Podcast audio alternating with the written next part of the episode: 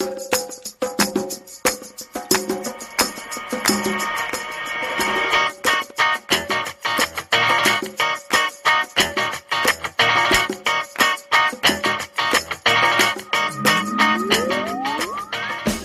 Welcome to Worldview from WBEZ. I'm Jerome McDonnell. The mayor of San Juan, Carmen Yulín Cruz, got called nasty by President Trump after sharp criticism of the administration's response to Hurricane Maria. She famously wore a nasty t shirt the next day and never let up on her criticism. We'll spend most of the hour today with the mayor of San Juan. And we recall Hurricane Mitch 20 years ago. Don't forget you can join the conversation on Twitter at WBEZ Worldview.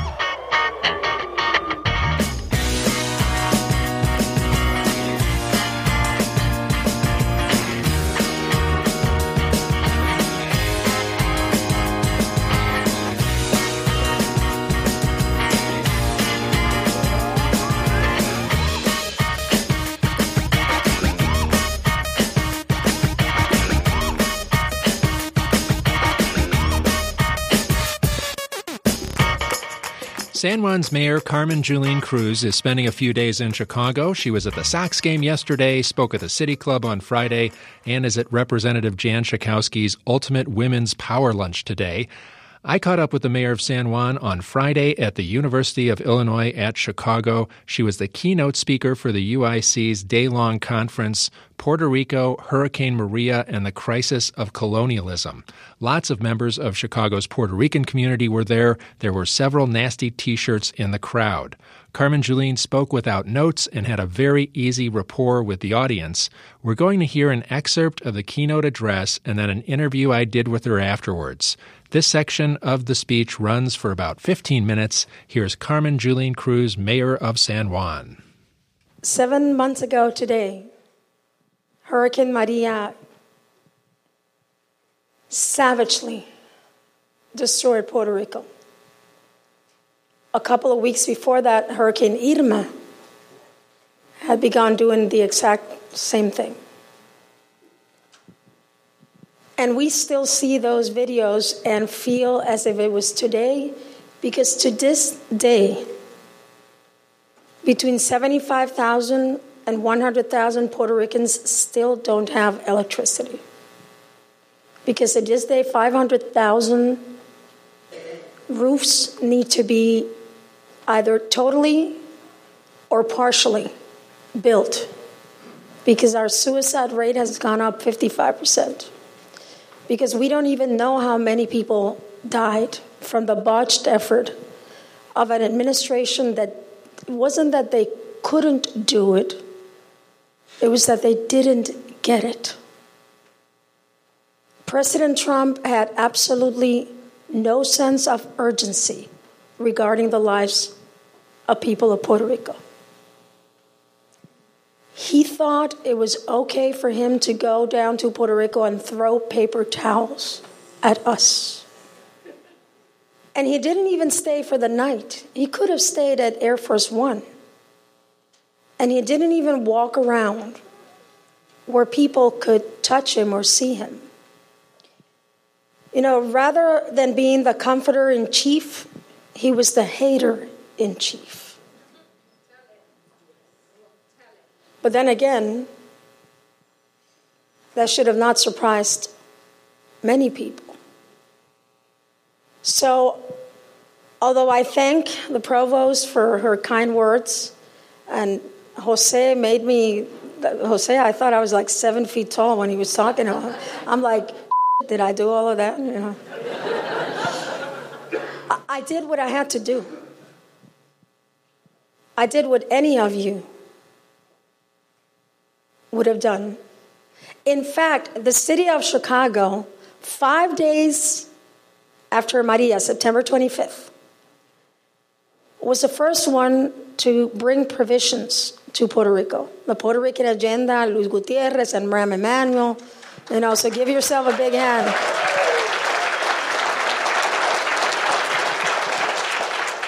And I'll say it again I, I, I'm not the same person that I was on September 20th we will no longer be able to hide our inequality and our inefficiencies and our discrimination behind some palm trees and piña coladas. Because you see, as Puerto Ricans, we also have to own up to what we haven't done right. Because as bad as it was for President Trump to do what he did, there were people on the other side that didn't say, wait a minute, Mr. President, enough. You know, you can be respectful, but be truthful. I was sworn in as mayor on uh, the, the 14th of January, and on the 15th of January, I walked through in what nobody expected. Nobody expected me to win. You know, she's a woman, she's little. She talks to all these people that people don't talk to, you know, the LGBTQ community, the teachers, the unions, the taxi drivers, the students, the feminists, the, the immigrants, the undocumented people. Oh my God, you know.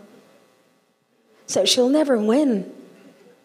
And I kept saying, yes, you know, because the power of love really is stronger than the power of hate. It truly is. It's not poetic, it's truth.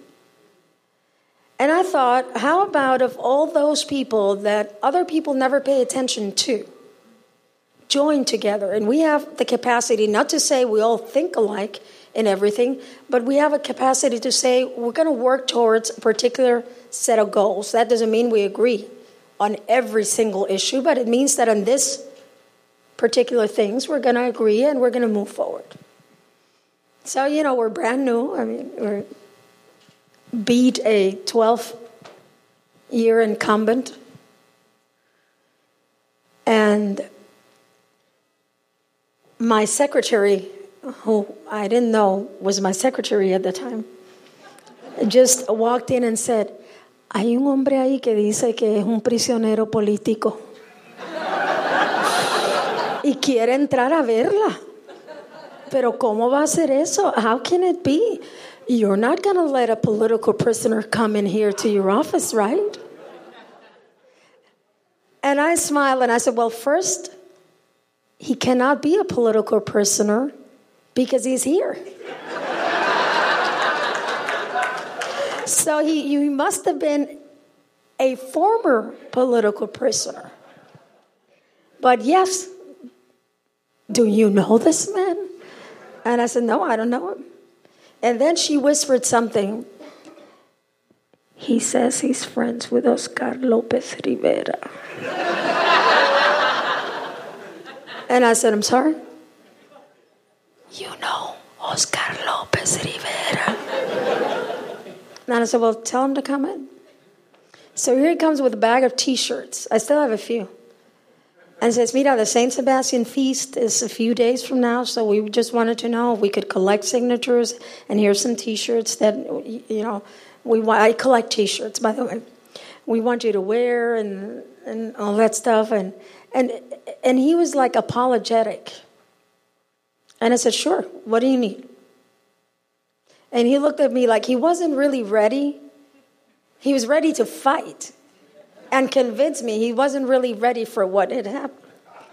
But, but why do I tell you this, and what does that have to do with Maria?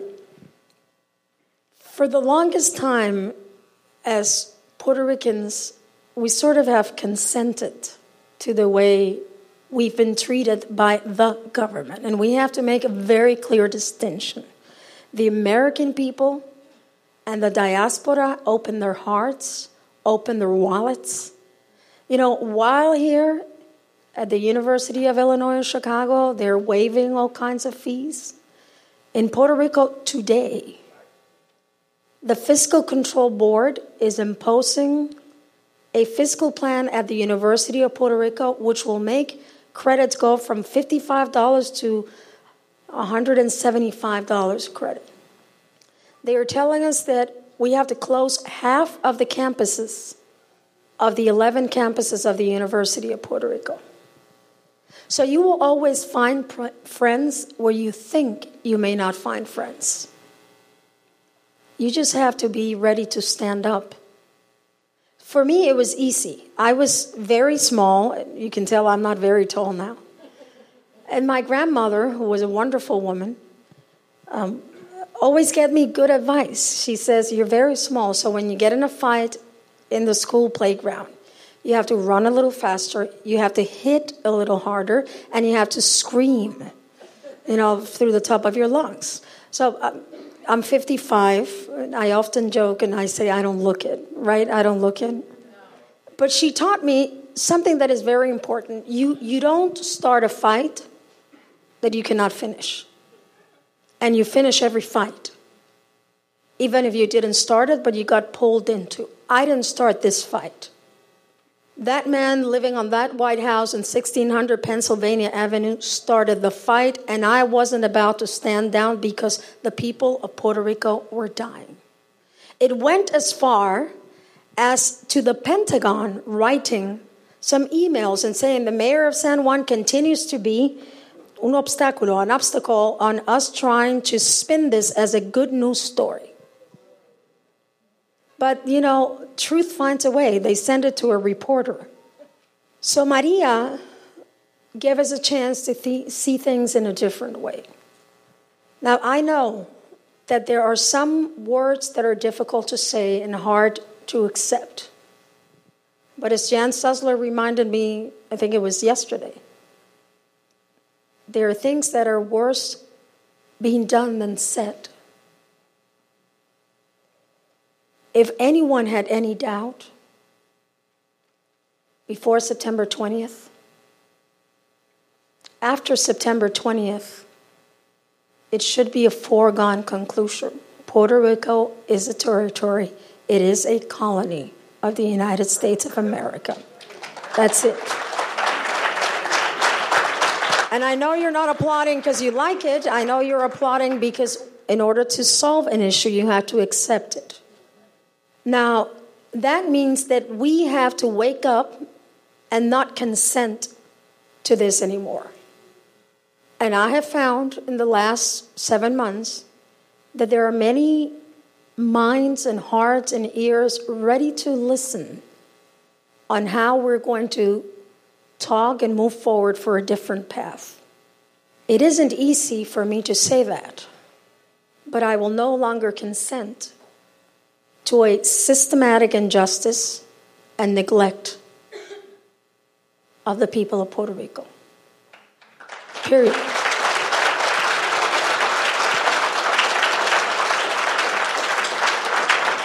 Now, why, why do I know it's possible? Because seven white men voted to hear Brown versus Board of Education in the Supreme Court and ruled in favor of justice. So there are friends anywhere and everywhere. For example, John McCain submitted a bill to exempt Puerto Rico from the Jones Act. So now, do I like everything that Senator McCain stands for? No. But am I going to bite him if justice comes my way? Through him? Of course not. So it is all about building an alliance to combat colonialism. Because now it isn't something that we talk about in the cappuccino filled rooms. It isn't something that is alien to us.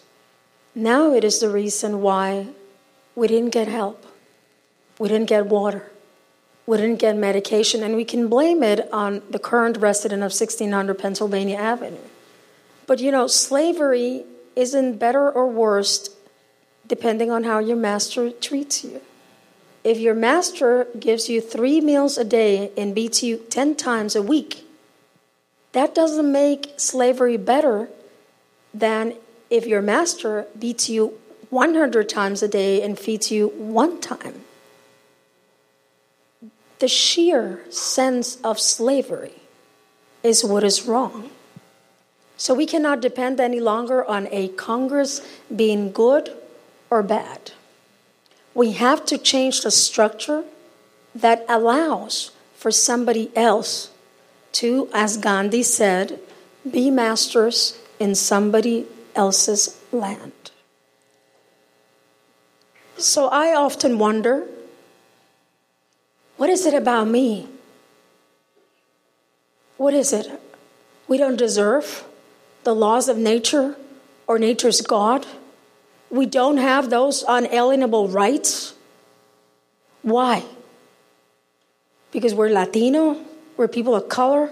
We're from the Caribbean? Is that it? Because believing that would be drinking the Kool Aid, the bad kind of Kool Aid. Believing that would be saying that everything that this country holds dear, it's only for this country. And I don't believe that. That's not the heart of the American people. That's not the heart of the nurses and the machinists and the plumbers and the doctors and the technicians and the truck drivers that I saw day in and day out saving lives in San Juan and 34 other municipalities. So at some point, you start telling yourself that it doesn't matter why it happened. And that you have to hang on to the good natured people of this country that are willing to transform and change society. That if we want a really democracy, we have to listen to people, and the leaders have to follow, and the people have to lead. That's it. Maria took her homes, took her livelihood, took lives, and threw us into a kind of spiral of desperation. We saw people with glazed eyes, not knowing truly what hit them. Mother is holding onto a rope to get to the other side.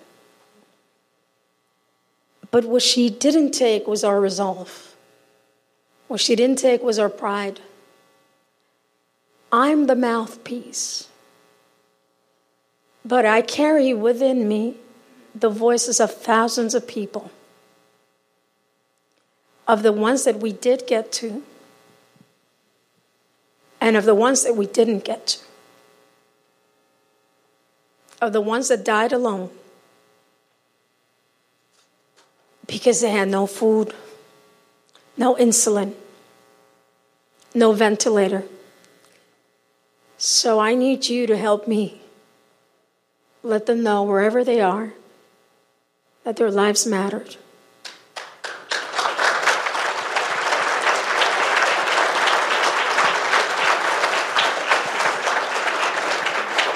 because we didn't start this fight, but we're going to finish it. That's San Juan's Mayor Carmen Yulín Cruz. She spoke Friday at the University of Illinois at Chicago at their day long conference, Puerto Rico, Hurricane Maria, and the Crisis of Colonialism. I had a chance to talk with her after the break after the speech. We will have that for you after the break. I'm Jerome McDonnell, and you're listening to Worldview on WBEZ.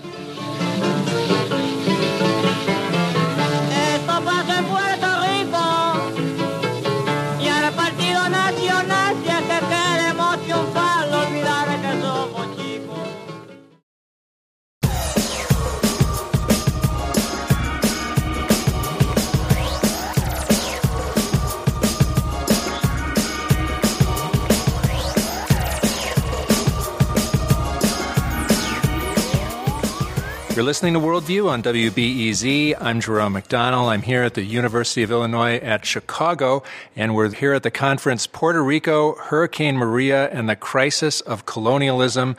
The keynote speaker, it was just given, was the mayor of San Juan, Carmen Yulín Cruz. It's great to meet you. Thanks for joining us. No, thank you very much, and thank you for waiting. It took a little while to get here.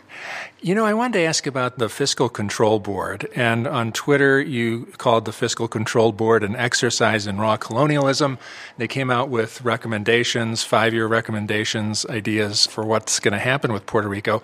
And it sounds pretty harsh. A lot of schools are going to close, a lot of municipalities are going to have budgets cut, 10% off of uh, people's. 10 to 15% off the pensions. pensions yep an increase in the credits, university credits from $55 to $157, a reduction of about half of our campuses at the university level, a reduction in the amount of money that is spent on healthcare. So right now, people are going to have a basic healthcare plan, but they're going to have to opt up and buy, purchase more healthcare services, which means that in order for that to be efficient from the standpoint of the fiscal control board, there would have to be less health services. Today, the director of the control board and uh, Jaresko, whom you know from Chicago, Chicago. Um, were asked if they could live on $1,000 a month. And they both said, with my current way of living, no, I couldn't. So there aren't really recommendations. They're a recipe for disaster.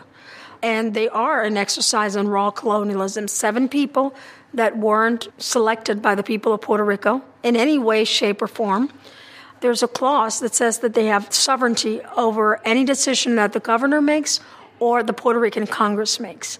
Can you imagine if somebody came to the city of Chicago and told the mayor, no, no, no, mayor, you know, this is not what you're going to do. You're going to do what other people that have nothing to do with the electoral process are going to decide to do. It's very undemocratic, it's very un American, it just reeks of colonialism. One of the things you pointed out in your keynote here at the University of Illinois in Chicago, they're waiving a lot of fees for people from Puerto Rico who mm-hmm. want to come here and a lot of documentation and things. But in Puerto Rico, you're going to end up with university fees that are almost three times higher. Three times higher, less amount of campuses, which is important. Campuses are not only good for the students. But campuses keep a lot of small businesses and an entire uh, economic structure in each one of the towns that they're at. For example, you have Utuado campus, uh, which is right in the middle of the island. It was very harshly hit. Um, this was one of the towns that you may have seen on TV where all of the bridges collapsed, so they were prisoners in their own town. Now, if that campus closes, a lot of small businesses are going to close. So the livelihood itself of small towns is going to be really compromised. But more than that, it is the idea that you can continue to do the same thing and get the same different result. Nowhere in the world austerity measures have worked. Even today, the Puerto Rican central government was saying that they've received about $390 million less in income in just a few months. And of course, Maria just devastated the economy September, October. It started perhaps coming a little bit back in November, but it was mostly in January that things started moving a little bit. When people ask me, I often say, we were in the midst of hell, now we're with the gates of hell. It's a little better, but it's still hell. One of the things uh, that was really striking in what you said was there were 500,000 people who've left since the hurricane and 500 millionaires who've moved in. You've got disaster gentrification going on.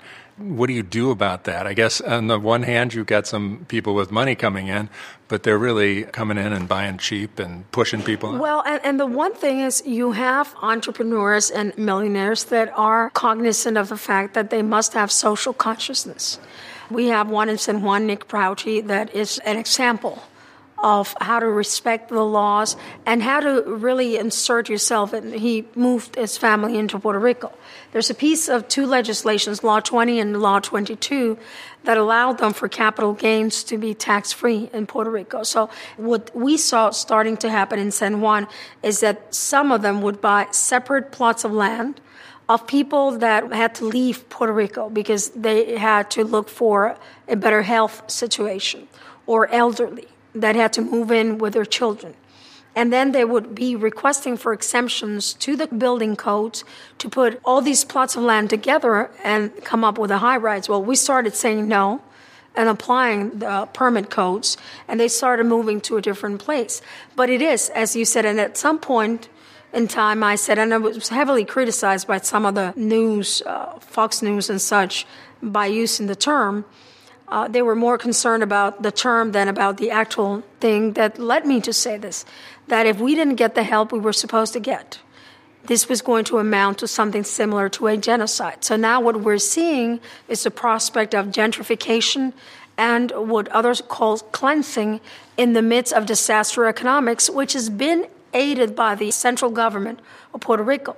They say they don't agree with the Fiscal Control Board and the reduction in pensions. But just a few weeks ago, the governor put forth what he called a labor reform. It wasn't a labor reform, it was a let's take away from the labor movement all the rights that they have.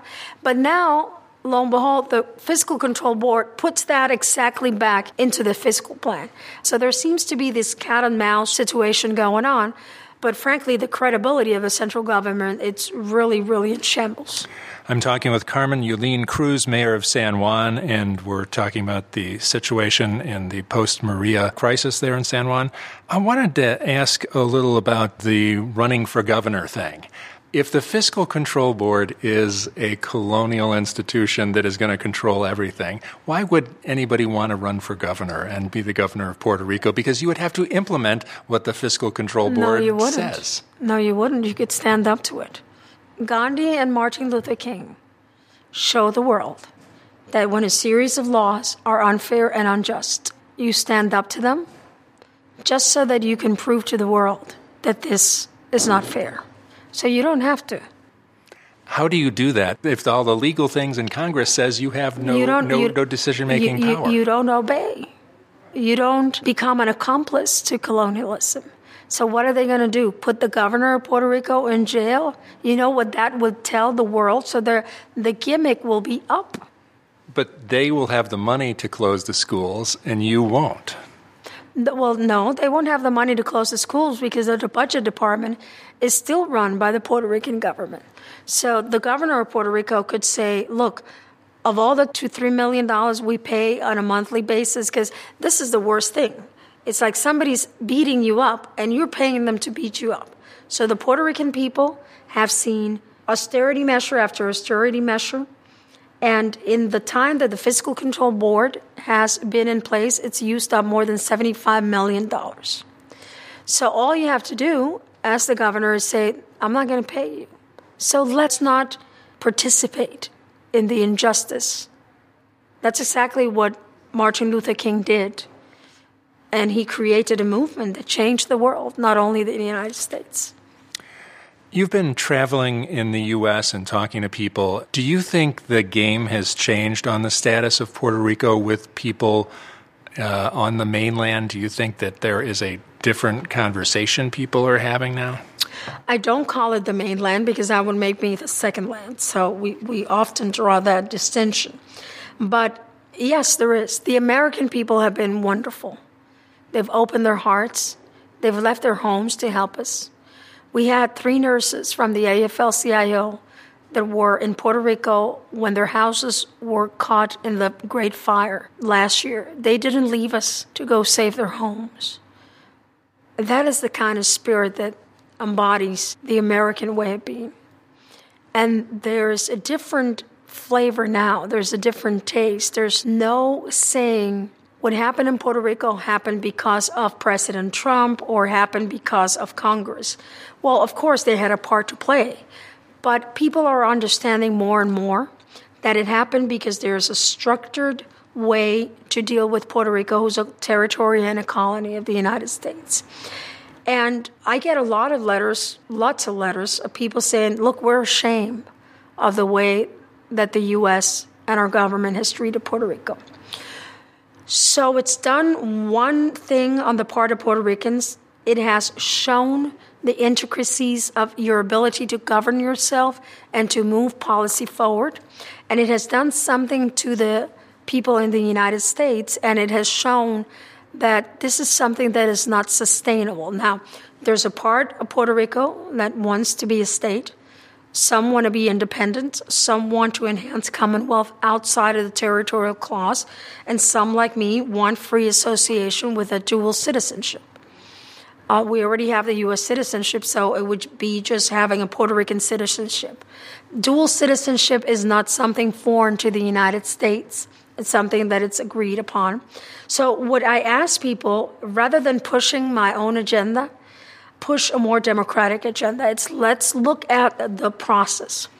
I always tell them marry the process, don't marry the result. Because the minute you say, or somebody says, I'm pro independence or statehood or free association or enhanced commonwealth outside of the territorial clause, usually the process that they aspire to just shifts the deck a little bit in favor of that result. So, what we are proposing, and there is vast support in Puerto Rico for this, is a process of what we call a constitutional assembly, where we know exactly what would statehood look like and when we will get it, what would independence look like and when we would get it, what would enhanced Commonwealth outside of the territorial clause look like, and what would free association look like with a dual citizenship. And then have a process of education. And then let Puerto Ricans decide and make sure that the United States commits to accepting the will of the people of Puerto Rico. That could go either way. Do you think that the Hurricane Maria crisis and the fiscal board and everything has changed people's minds about status in Puerto Rico? The things I've been talking with people about, they just seem to think, well, people, it's they mostly doubled down on what they believed before. It hasn't really moved the needle inside Puerto Rico. People are hurt, and they know they cannot turn their back on the truth that we were neglected and that people died because of that neglect. So, for those that were staunch supporters of X or Y, perhaps the needle hasn't moved, but they're now willing to have a conversation that they weren't willing to have before because the truth is staring them in the face. Just like, look, you know, when in the 60s the African American movement started to evolve, I mean, it had been some time after Brown versus Board of Education. So change and transformation takes place. When hundreds of people died, it steps up that change and that transformation. I'm Jerome McDonnell. I'm talking with Carmen Yulín Cruz, Mayor of San Juan, and we're here at the University of Illinois at Chicago, here at the conference Puerto Rico, Hurricane Maria, and the Crisis of Colonialism.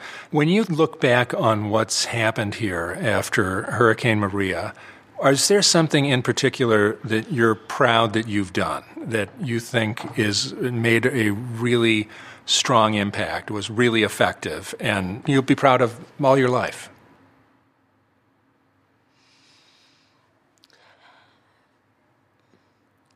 I have very much thought about the way that the team in San Juan responded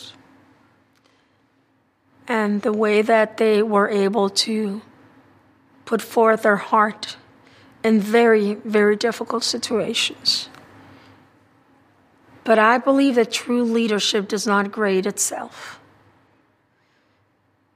And true leadership is really an act of following what the people that you are fortunate enough to have given you the deed to their power provide for you. So I don't measure myself for anything I did. I measure myself for what I couldn't do, what I didn't do, and those that I didn't get to because it is by remembering that and respecting the lives lost that we are truly going to understand the humanitarian crises that followed mainly because of a botched effort of organizations and the federal government that wasn't ready and didn't want to step up. What do you wish you could have done? I wish I could have had more trucks so I could have delivered more food and more water. I wish I could have had more medicine, insulin, so I could have delivered more insulin. I wish I could have helped a lot more people outside of San Juan. Um, I wish I didn't have to sleep two hours a day so that I could work 24 hours a day. Because literally, when you're in that situation, minutes count for people to survive. Hurricane season comes again in two months. The power went out entirely on the island last week. And the week before last. And the week before last.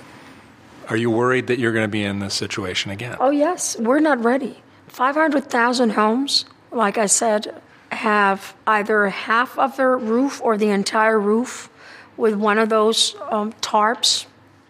So, you know, and I'm making no no allusion to political parties in the United States, but blue in Puerto Rico, blue roofs are now the new sense of neglect.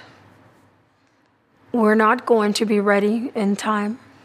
We're working very hard. The other day I, I called and I said, look, we have to make sure that all of our hospitals, all throughout Puerto Rico, have generators and have tanks that are so large that it could take two or three days before they run out of diesel.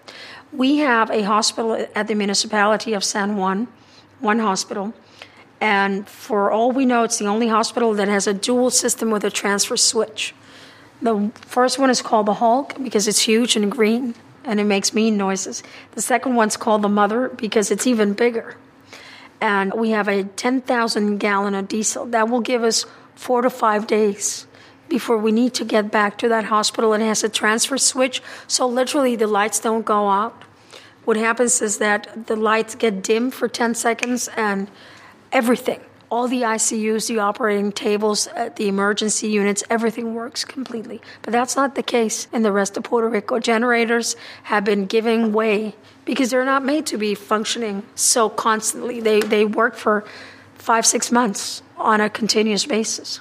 So, of course, we are not ready. FEMA admitted the other day that we weren't ready. And all of the models tend to say that it's going to be a very, very moved and chaotic hurricane season. So, you know, here's hoping and praying and getting ready and making sure that we have enough. And that's why it's so important that FEMA gets their act together and provides municipalities with the refunds that they are due. In the municipality of San Juan, we have received about $10 million. There's between 17 and 20 million dollars still that we have not received. But for San Juan, that's a big number for, but for a municipality in Sabana Grande, for example, in the southern part of the island, $500,000 to million dollars. The mayor told me if I don't get that money in the month of May, I may not be able to make payroll. So it continues to add. This botched effort and neglect has a ripple effect that moves and moves from one area of livelihood or essential services to another. And the Puerto Rican central government has decided now it wants to sell the electrical authority and it's going to privatize schools with the charter and the voucher system. So we have to make some tough decisions about what our priorities are and how do we want to ensure that we move forward and what transformation needs to take place and what is the agenda that is at the core of that transformation. One of the inspiring things that happened was the relationship between Puerto Rico and the diaspora. And a lot of nice things happened here in Chicago. Yes. There were a lot of people in the Puerto Rican agenda who really pulled together and did everything as long and hard as they could. That was the first five days after the hurricane, uh, September 25th. The people of New York were already on the ground. And the mayor, Bill de Blasio, didn't call me. He couldn't call me. He didn't ask me, Mayor, send me a memo. I couldn't write him a memo. So he just sent with Melissa Mark Viverito at the time, the Speaker of the municipal, the city assembly, teams of people that worked around the clock, two weeks at a time, and kept changing them until December. Uh, so we would forever be grateful. And they established our distribution system and helped us navigate through FEMA, those very, very shark infested waters of FEMA aid. But the people of the Puerto Rican agenda, Rahm Emanuel, Luis Gutierrez, Chuy Garcia, uh, and so many others, got there five days after the hurricane. They called United Airlines, and United got a plane down there. The U.S. couldn't get planes, but United got a plane down there. And they gave us our first 75,000 pounds of food. So the people of Chicago saved lives. Really, they save lives. And for that, as a human, as a Puerto Rican, as a mayor, I will forever be grateful. Because when we saw there were hams and tarps and medication and personal hygiene products and baby diapers and adult diapers, uh, it, it was hope that was coming on those trucks. The mayor of San Juan, Puerto Rico, Carmen Yulín Cruz, thanks a lot for joining us. Thank you very much. And, and once again, thank you to the American people. Thank you to the people of Chicago. Thank you to everyone in the news that has done their bid for ensuring that we are not out of sight so that we're not out of mind.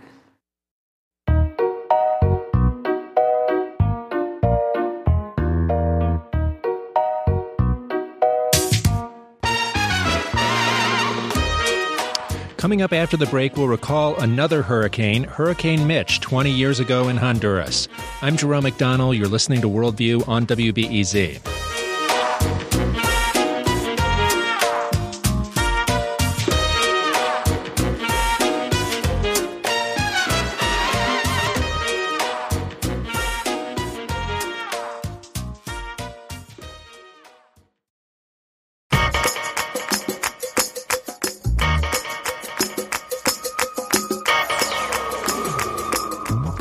This is Worldview on WBEZ. I'm Jerome McDonnell. Before the break, I spoke with Carmen Yulín Cruz, the mayor of San Juan, about the devastation from Hurricane Maria. And as Puerto Ricans brace for another hurricane season, we go back 20 years to a storm whose devastation affects us today. In 1998, Central America was hit by Hurricane Mitch. Over 18,000 people died, hundreds of thousands were left homeless. The storm forced thousands to flee countries like Honduras. Hondurans and others from the region who made it to the U.S. were granted temporary protected status, which starts to expire in July. The BBC's Mike Lanchin spoke with survivors of Hurricane Mitch. It's the last week in October 1998. A massive hurricane has been building up for several days over the Atlantic Ocean, just off the northern coast of Honduras. It hasn't yet hit land, but already it's been sending heavy rain and high winds across much of Central America. It has all the makings to become one of the most powerful hurricanes ever to emerge from the Atlantic. Hurricane Mitch is 350 miles wide and it has reached wind speeds of up to 180 miles an hour. The people of Belize and Honduras have already had a taste of the kind of devastation the hurricane is threatening to unleash on the region, and many are facing the real possibility that they will lose their homes and livelihoods to the huge hurricane, which has been sitting just off the coast in the Atlantic. Normally, these storms sort of took a turn and, and sort of headed up into the Gulf of Mexico or, or, or went away and, and sort of all was fine. They burned themselves out. This one did not. It was sitting up in the in the Caribbean. It was just it was just sitting there. It was gathering strength and we knew that. Doug Ryan, country director for the American Development Agency, Catholic Relief Services, was in the Honduran capital, Tegucigalpa, watching anxiously. I would describe Tegucigalpa um, as just being shrouded in sort of darkness, very cloudy, there was a persistent rain, endless, endless rains. There was a sense of uncertainty, certainly, and, and, a, and a certain level of anxiety. Hurricane Mitch has changed course several times over the last three days, and there is still no exact way of telling where the full force of the hurricane will strike along the Central American coast or when. And the key moment really was when the storm pivots and it makes its entry in the northern part of Honduras. That was when we knew this was going to be trouble. Mitch, now a Category 5 hurricane, hit land on October the 29th. It was to be one of the worst Atlantic storms in living memory.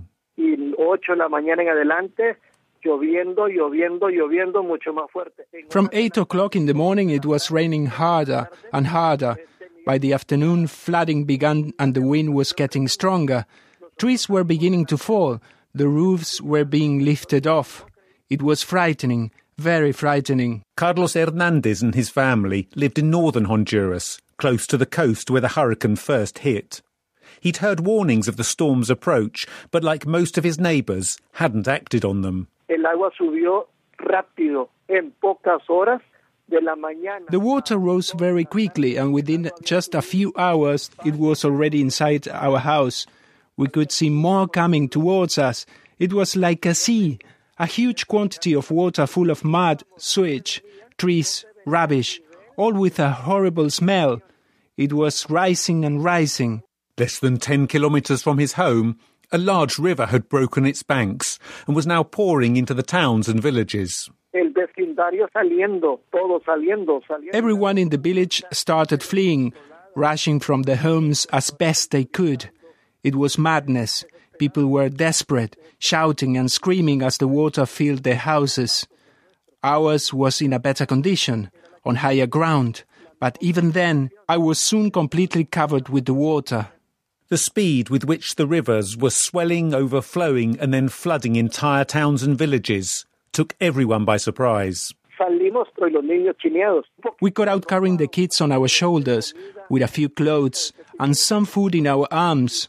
We got as far as a tractor and climbed on the back, and it drove us out of the village through the water over the top of all the fallen trees. I thought we wouldn't make it. Even though Honduras had been on high alert for days, there'd been no mass evacuations.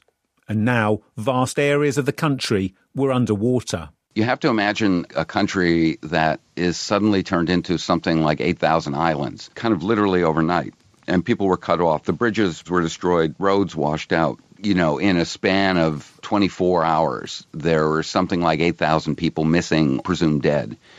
So there was a really an overwhelming sense that, that nature had just decided it was going to going to slap the country. Around 100 neighborhoods have been completely destroyed. 11 neighborhoods have been for sure erased from the Tegucigalpa map, and both the sanitary and physical infrastructure in the city is considerably damaged. Massive land movements, mud in the streets, mud up to the third floor of buildings, dirt, debris everywhere. There were bodies. There were efforts being made all over the city, and you could see it of getting lime and, and getting bodies covered. Uh, people who had not managed to escape the fury of the water. I went with our church partners, and uh, we began to visit some of the shelters and to get a sense of what was needed um, in terms of basic supplies, so we could get things to them. That first morning, I, in the early morning, getting out and seeing left me, well, left me shocked. At this stage, the survivors are in most need of food and medication. Most of these people that were evacuated and survived the floods had to evacuate their homes in a matter of 15 minutes because their homes were flash flooded. And so they basically left with nothing but what they were wearing. There were a lot of rumors. A rumor that things like typhoid and cholera were spreading rapidly and that the city was going to become something of a scene out of the bubonic plague. There were there was a certain amount of panic because people were not sure exactly how they were going to eat from day to day you would see the emptiness in people's eyes. You would see people wondering what what had happened. And this was obviously a, a symptom of trauma. So it was um, it was very unstable. A curfew was imposed across the country to stop looting, and within a few days, President Carlos Flores was pleading for help from abroad. We don't have water, maybe in 60% of the cities. We were unable to transport uh, the fuel from our Atlantic and from our southern uh, ports. Most of the infrastructure is destroyed.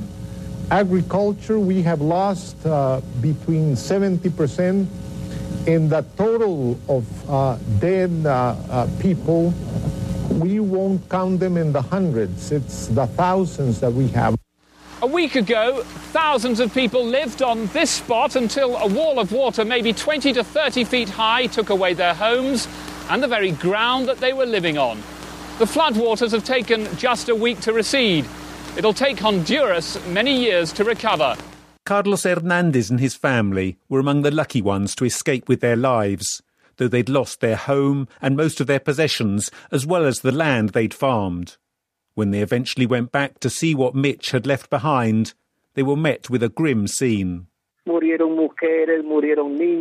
There were some people, women and children, who had died because they didn't get out in time. Most of the houses were still underwater. There was just mud all over and a terrible smell of mud and of death. We became so desperate. We couldn't cook. We had nothing to eat. Everything was dirty. And then there was the disease. The kids got malaria. It became impossible. Carlos and his family eventually resettled in the south of Honduras, where he found work giving advice to local farmers. In its short but deadly passage through Central America, Mitch had left more than 18,000 people dead in its wake. In Honduras alone, as many as 14,000 people are thought to have died the country still has not fully recovered. That was the BBC's Mike Lanchin recalling Hurricane Mitch in 1998. Hurricane season starts again in two months. Tomorrow on Worldview, we're going to meet one of the people who helped write a convention on uh, the crimes against humanity. There's an idea going through uh, the United Nations right now for a new convention on crimes against humanity. We'll talk about that tomorrow on Worldview. Worldview is produced by Steve Bynum and Julian Hayda. Thanks to Galilee Abdullah and Anna Waters for production assistance and Mike Gilmore for engineering. I'm Jerome McDonnell, and you've been listening to Worldview on WBEZ.